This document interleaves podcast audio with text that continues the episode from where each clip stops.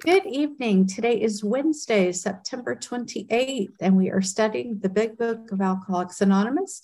This week's chapter is Bill's story, and our speaker tonight is Denise R. Thank you, Denise. Hi, everyone. Thank you so much. Thank you for asking me to do service tonight. Grateful to be here. Um, my name is Denise R. I'm from Chicago, recovered compulsive overeater. Um, qualified first. My abstinence date is actually July 17th, 2021. Um, maintaining 107 pound weight loss and just grateful to be here and to be of service. Whew, okay, I'm going to set aside everything I think I know and collaborate here with God. So here we go. Uh, Bill's story, uh, page one, first paragraph. Um, you know, Bill was flattered at being a war hero, right? It says here was love, applause, and war when I when I read that, I think about when I was younger and um, I was the firstborn girl. So like my mom, she wanted a, a girl so bad, a daughter, and so um, I was doted over. I mean, I got a lot of attention, and I was also um, athletic as a child. So I was in dance, gymnastics, cheerleading, kind of always on stage. So the attention, the applause, that was something that I was used to. Um, Bill goes on to say, I was part of life at last and in the midst of the excitement, I discovered liquor. Um, you know, for me, when I started really abusing, when my disease really kicked in, um, and, and when I was abusing food and, and sugar and everything else, um, my parents worked full time. So they were out at work all the time. My brothers were older than me. They were taking care of me, but I was, I had no supervision. So every day after school, I'd come home and I would just binge on everything um, ice cream, sugary cereals, you know, cookies, chips, whatever. Um, I had freedom. I had freedom, and I was, you know, I, I discovered all those snack foods. Um, so I really didn't show much of my weight though, because I was very athletic. Like I said, I was in dance, cheerleading, gymnastics. I was very athletic, and I had to um, you know, stay lean in order to perform in those sports. So my weight really didn't show. Uh, bottom of page one, Bill says, uh, I fancied myself a leader. And then a little further down, he said, my talent for leadership.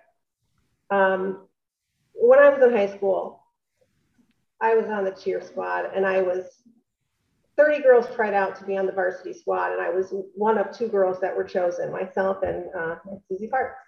And so it was a co-ed cheer squad where the boys had to lift the girls. And I was, uh, you know, co-ed cheer squads are pretty popular today, but back in the day, you know, it was kind of, it was kind of new. Was, I went to school in the, in the 80s. Um, and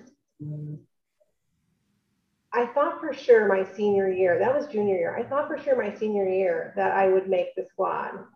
But what happened was is all the senior boys had graduated and then there were new boys in there that were doing the lifting.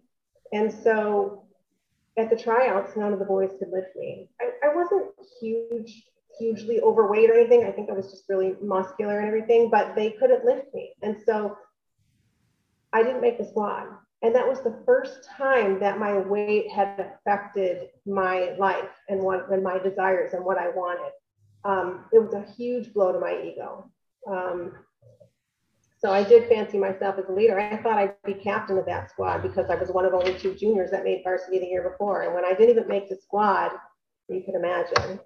Uh, page two, first paragraph. Potential alcoholic that I was, I nearly failed my law course. You know, this is Bill trying to make it on Wall Street, you know, studying, uh, um, you know, economic business and law. And for me, the word potential, you know, this potential alcoholic that I was, you know, it kind of reminds me of the denial that I was in. You know, when I got married, you know, after high school and everything, got married, got pregnant, you know, I really didn't believe I had a problem. When I when I got pregnant, it was like oh, all bets were off. Eat whatever the heck I want, and there's no shame in it because I'm pregnant after all. I'm eating for you know eating for two. So, you know, I didn't have any shame, and I was in complete denial that I even had an issue um, page three paragraph, first paragraph, it says, for the next few years, fortune threw money and applause my way. I had arrived. When I think about all the diets that I went on where I thought, you know, this is it, this is the trick, this is what's gonna what's gonna fix me. Um, you know, the cabbage soup diet, the hard-boiled egg diet, you know, the banana diet, you know, eat, eating bananas for every meal, you know. And I did lose weight. You know, I was standing up in weddings. This is after, you know, uh, you know, a lot of my friends were getting married and stuff, having babies. So I was standing up in weddings. So I go on these crash diets, and I did lose the weight. But of course, once the wedding was over and I started eating again, there, there, you know, there I was. But after every diet, I thought, this is it. You know, I've arrived. Here I am. Um, my marriage started having problems. And in 1997, I actually went to Al Anon uh, at the advice of, of, a counselor. And about nine years into Al Anon, I was sponsoring someone who mentioned OA. And I said, What's that? And she said, Oh, it's Overeaters Anonymous, a 12 step program, you know, for people that have issues with food you know, food addiction. I was like, and the light bulb went on right away because I knew, I knew I had a problem with food. I went to my first OA meeting in 2006. I got a sponsor because in Al Anon, I learned to get a sponsor and you work the steps. So I did that right away. I did the steps in the OA 12 and 12 and I lost weight. I treat it like a diet though. You know, I treat it like a diet with group support, as people say. Um, about five years into that, and I went in, I, I came into OA around 186 pounds and I got down to maybe like 150, somewhere around there. And about five years in, I went to the Region 5 OA convention here in Chicago, and they were they were talking about the big book. And I was intrigued. You know, I, I, I had never learned about the big book, studied the big book, had a big book, none of it. So I decided I would go ahead and check it out. So I went into this meeting room where they were talking about it, and they were on the doctor's opinion It's the first time I ever heard the doctor's opinion, and I was blown away. I was like, wow, I totally identified. This is me. You know, I, I definitely understood. Um, they were handing out business cards at the end of that at the end of that meeting, and they were little business cards that had a phone meeting on it called the coffee shop. So I, I took one of those business cards and I started listening to that phone meeting where they studied the big book. And I I went every day and I, you know, highlighted, I had my big book, taking notes and everything. Um, I got myself what I would say is a big book thumper as a sponsor because I wanted to do the steps in the big book. And so, um, I, you know, I was on kind of what I thought at the time was restrictive, no gum, no coffee, no caffeine, you know, things like that. Um, but I, I did work with this big book thumper and um, she kept putting me back at step one. And what, what, why do I keep going back to step one?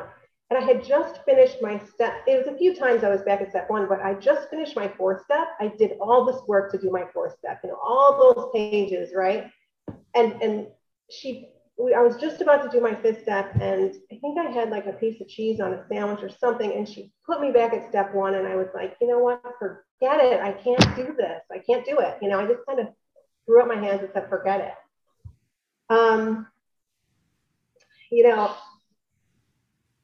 I thought I was already thin. I can do this. You know, I can do this myself. I got to where I was back in high school, you know, about 130 pounds. So at the same time, I was I was attending the retreats for um, that coffee shop phone meeting. They had conventions and retreats, and I was going there. I was looking good and feeling good.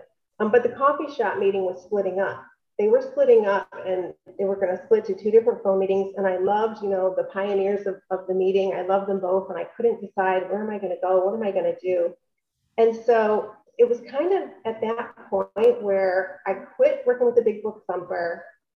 I thought, you know, forget it. I can't decide on these phone meetings. I quit going to the phone meetings and I quit OA. Why?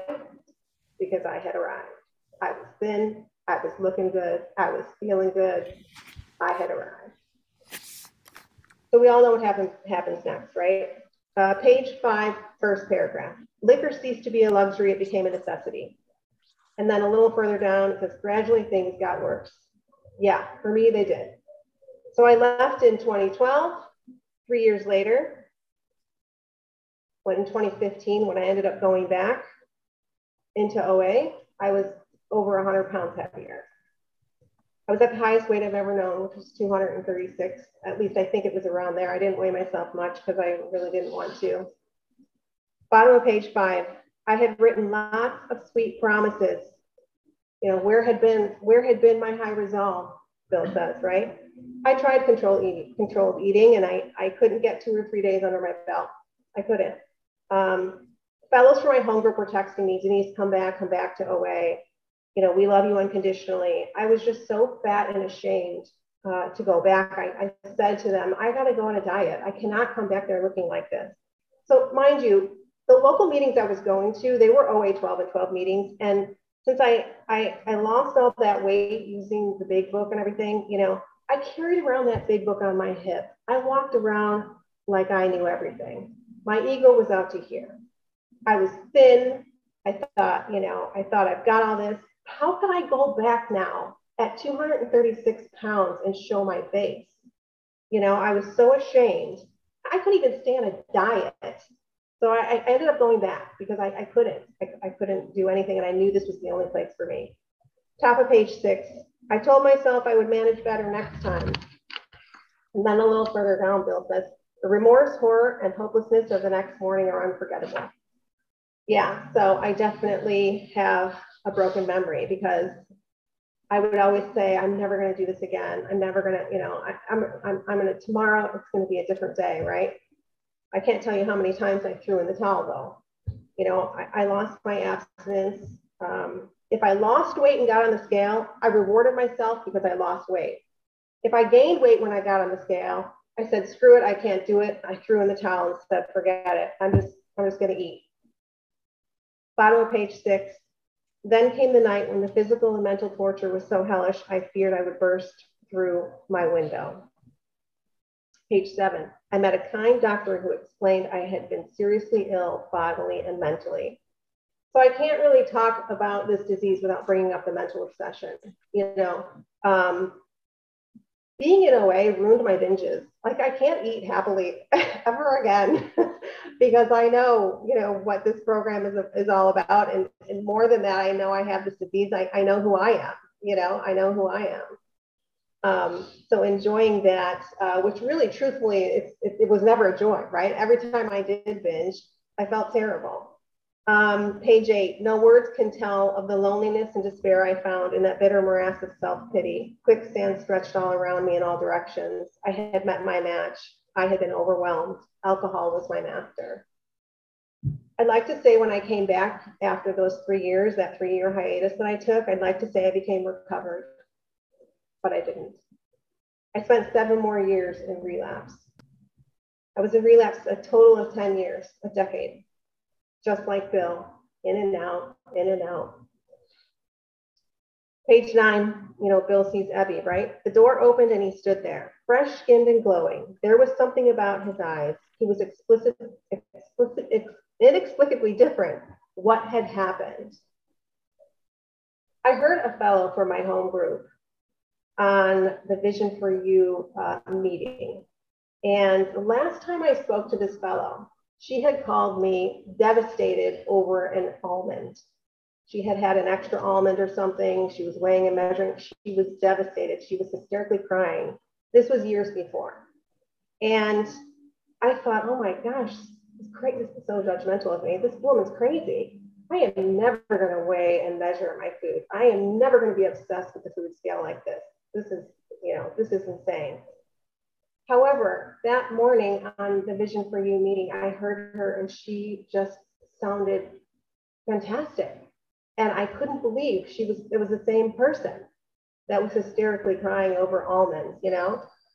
I didn't see it in her eyes, but I heard her voice. She was different. She had something.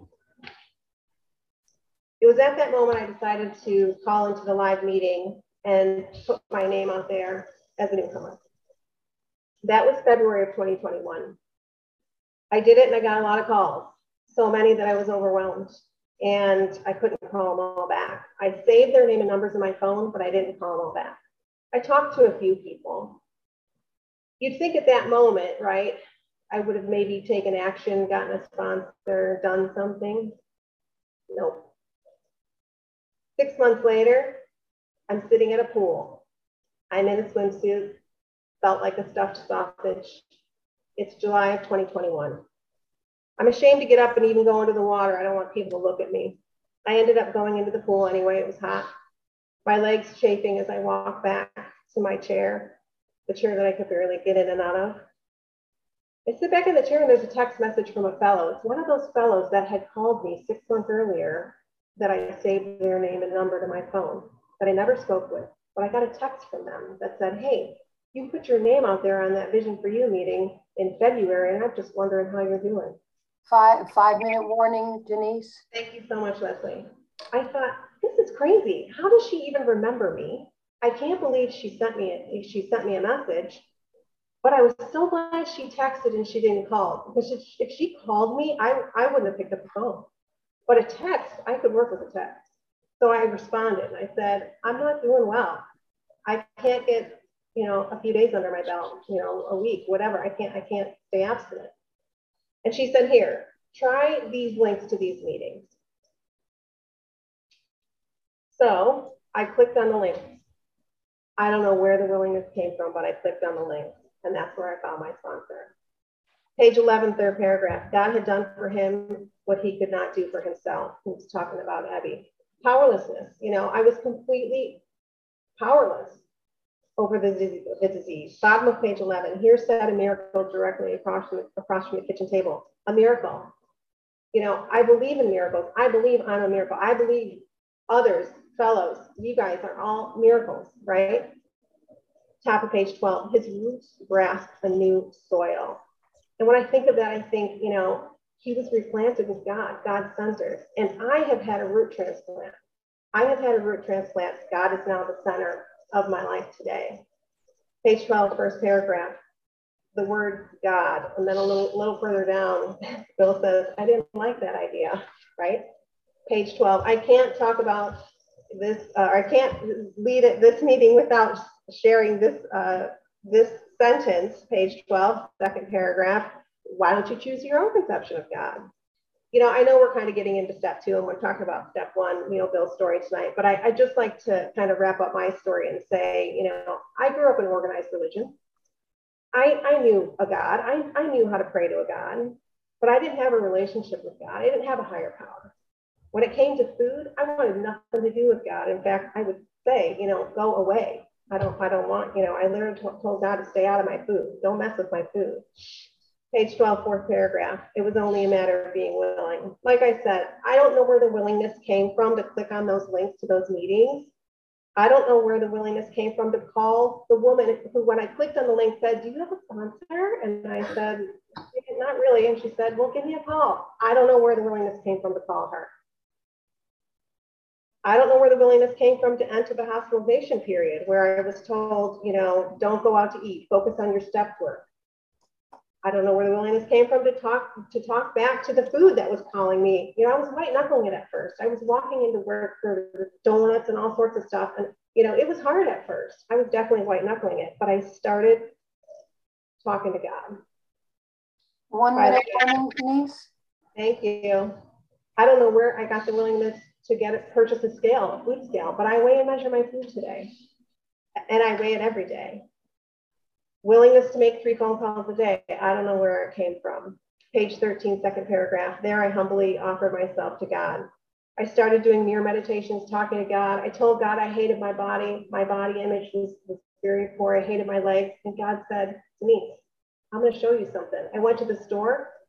I ran in to get something, ran back out. There was someone that was in a wheelchair getting in and out of the store. And when I ran in and ran out in that five minutes, they were still struggling to get in the store. And I thought, okay, God, I love my leg. Thank you for my leg. I'm sorry I said I hate my leg. You know, I walk along the lakefront here in Chicago. I mean, I'm grateful I have the lake that I have. Page 14, second paragraph, simple but not easy. I cleared the wreckage of my past as I worked through the steps, put one foot in front of the other. You know, for me, um, page 14, third paragraph, there was a sense of victory followed by such a peace and serenity I'd ever known. You know, neutrality around the food, mostly neutrality around relationships. My life has meaning today you know, God has given me a new purpose. Um, bottom of page 14, while I lay in the hospital, the thought came a little further down, perhaps I could help some of them. For me, the immunity of this disease is the vaccination for me is helping others. Okay, Leslie, I'll wrap it up. Sponsorship keeps me in the book, working the steps, and self sacrifice by helping others. And um, I'm always asking God where I can be of service. That's how I stay abstinent. I stay connected to fellows and do God's work. And I believe God works through all of us living in step, you know, 10, 11, and 12. And if I'm not doing a good step 12, I'm going to end up back at step one. And I'll just close by saying thank you again for, for letting me share. Um, there's this little parable about a snake and a firefly, and the snake was trying to eat the firefly, and the firefly said, Am I part of your food chain? And the snake, snake said, No. And the firefly said, Then why are you trying to eat me? And the snake said, Because I'm sick of you shining your light all over the jungle. I want to shine my light. If any of you are new, I would just say, Don't let the disease keep you in the dark. Shine your light. And with that, I'll pass. Thanks. Thank you so much, Denise. That was wonderful. Okay, we will now open the meeting for questions or for three minute shares. As this is a big book study, sharing and questions should relate specifically to the chapter uh, or step being studied this week. We ask you to accept this guideline in order to keep the meeting on track. If you'd like to share uh, or ask a question, please raise your virtual hand, which is under reactions or star nine on your phone. And Victoria will rate will call the raised hand. Actually, I think I'm supposed to call the raised hands in order. Um, and ask you to unmute when it's your turn. Okay. With the time with Leslie, will you still do three minutes? Yes, thank you so much. Uh, for each share and announcement time is up. And if um, Denise is asked a question, uh, please allow three minutes for the answer. Okay, let's see. Barbara, you are first. Hi, um, can you hear me? Yes? Yes. Hi, I'm Barbara. I'm a, a recovering food addict. I could so relate to the stories. I really believed that I was hopeless I've struggled with this disease for most of my life, and I am in my 70s now. So uh, I think I put on my fourth step that I was so ashamed because I think I've been in OA longer than anyone, although that's really a form of pride. But, anyways, I really did believe I was hopeless until someone reached out to me. Um, let's see, I think it's 70 days ago. And she told me what she was doing. And I said, I want what you have. And I called the nutritionist the next day and got a food plan.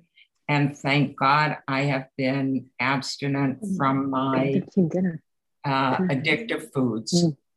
the whole time. And so that really is a miracle for me. And um, I'm so, I just can't say how grateful I am because I never believed that this would happen. And so um, I really appreciate the fellowship and this meeting and the chance to work through the steps again, this time really seriously.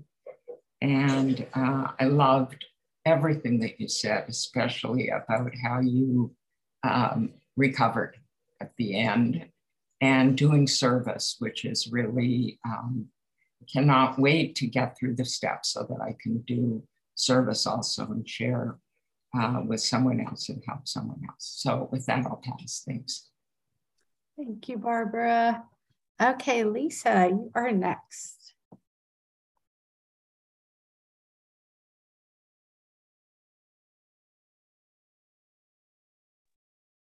Hi, everybody. My name is Lisa, and I am a sugar addict and compulsive overeater, stress eater, emotional eater. Um, Denise, thank you so much. You know, I, I related to a lot in your story. Um, I've been coming around to OA for about, it's been a year now. And I have um, success in another 12 step program, but, you know, the food was really hard, you know, and um, I've been struggling on and off, you know up until this past month when I finally conceded to my innermost self that I was a chronic alcoholic, I mean, a chronic overeater, um, I couldn't get any time together. And, I thought about what I did to what was important and how I got sober. And um, I had to do the same thing. You know, I had to surrender and um, be willing to do whatever my sponsor told me to do because my ways didn't work. You know, when I got to that point where I was willing to call her every day, um, send in my food every day, I weigh my food.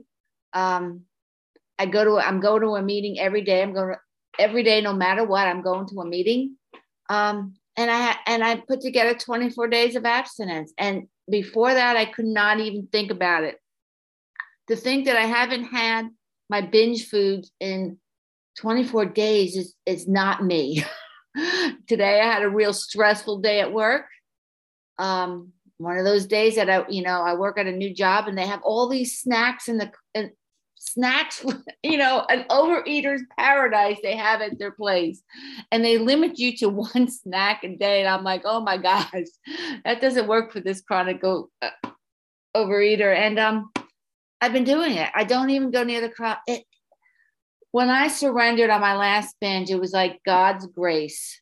And he's taken the compulsion away so I can get through the steps so I can keep this abstinence. And I'm so grateful for that. And um, this is my second time at this meeting, and I have really enjoyed hearing um, Bill's story. You know, there's a lot of people pass over, but there's so much in that story that I could relate to. And I have highlighted it and I just highlighted some more stuff that Denise brought up. Thank you for sharing your experience, strength, and hope. Thank you, Lisa. Okay, Ganeet.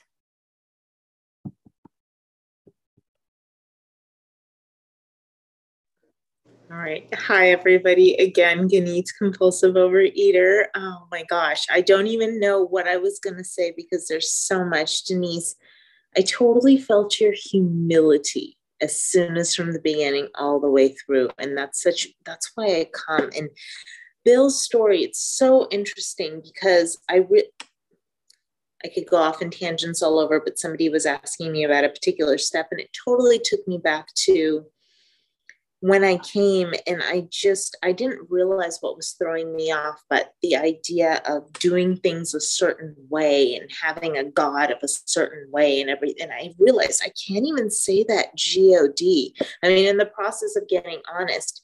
And the truth was there was a whole lot of blockage involved in what I would like my conception of a higher power to be.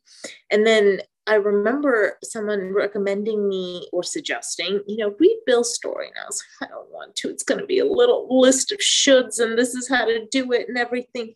And the whole, it's like when you read something and out of sheer desperation, even when I don't think it's going to work, my jaw drops and I'm like nodding, like, yes, yes, yes, and yes of my understanding.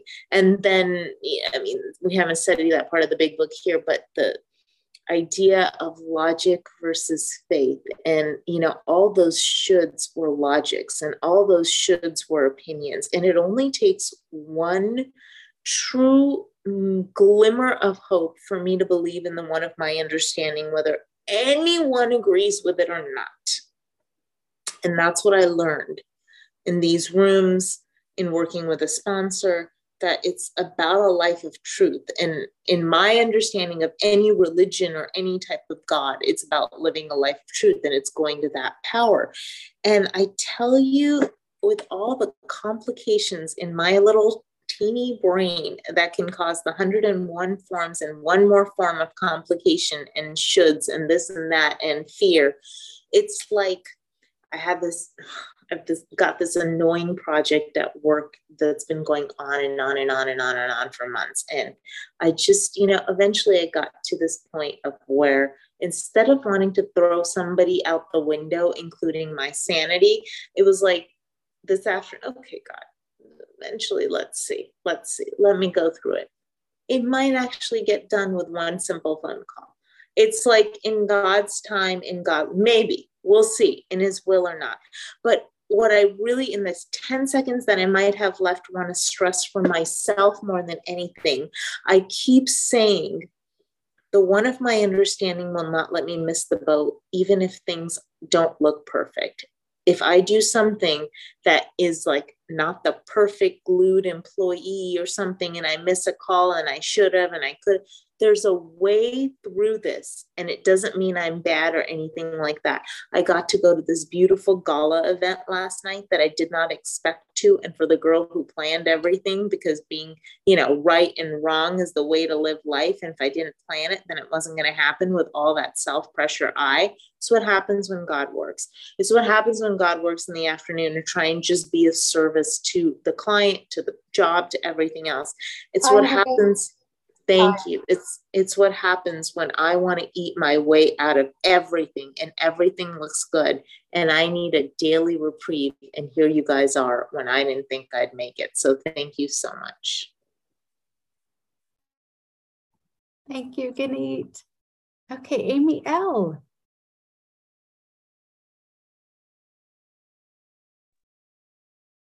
Hi everyone, Amy here from California. And uh, thank you so much, Denise. There you are. Um, there were so many parts I related, and um, I I had that experience of well, I've been in and out of the rooms for many many years, but I remember coming back um, almost 20 years ago and feeling like I had arrived, just as you described. And truly i was i was so in my bondage of self i was so fixated on my weight and not just my weight but being um this kind of oa poster person and sponsoring and speaking and it and where was my humility and where was my connection to god um, and of course I relapsed and I, I, I, I didn't admit it. And I have exercise bulimia. I didn't, I didn't claim my seat as recovered binge eater, exercise bulimic and restrictor.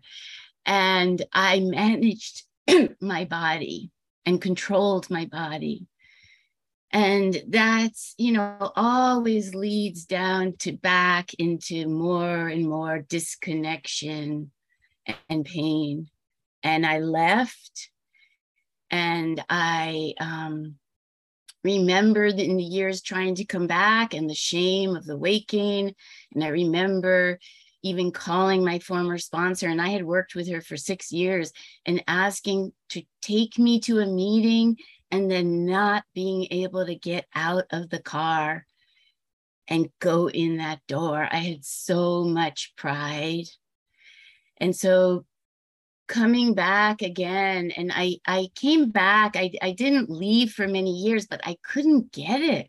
I, I because I was trying to get what I had before, and God did not want me to get what I had before because I didn't have freedom. So, coming back a few years ago, my new sponsor said, Are you willing to have a beginner's mind?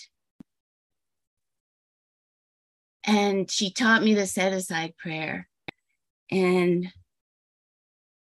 you know, I had to let go of so much more than I thought I had to let go. So, that's all I'll share. But um, thank you so much again, Denise. Thank you, everyone, for your service and I'm so grateful for this meeting and for this group. Thank you.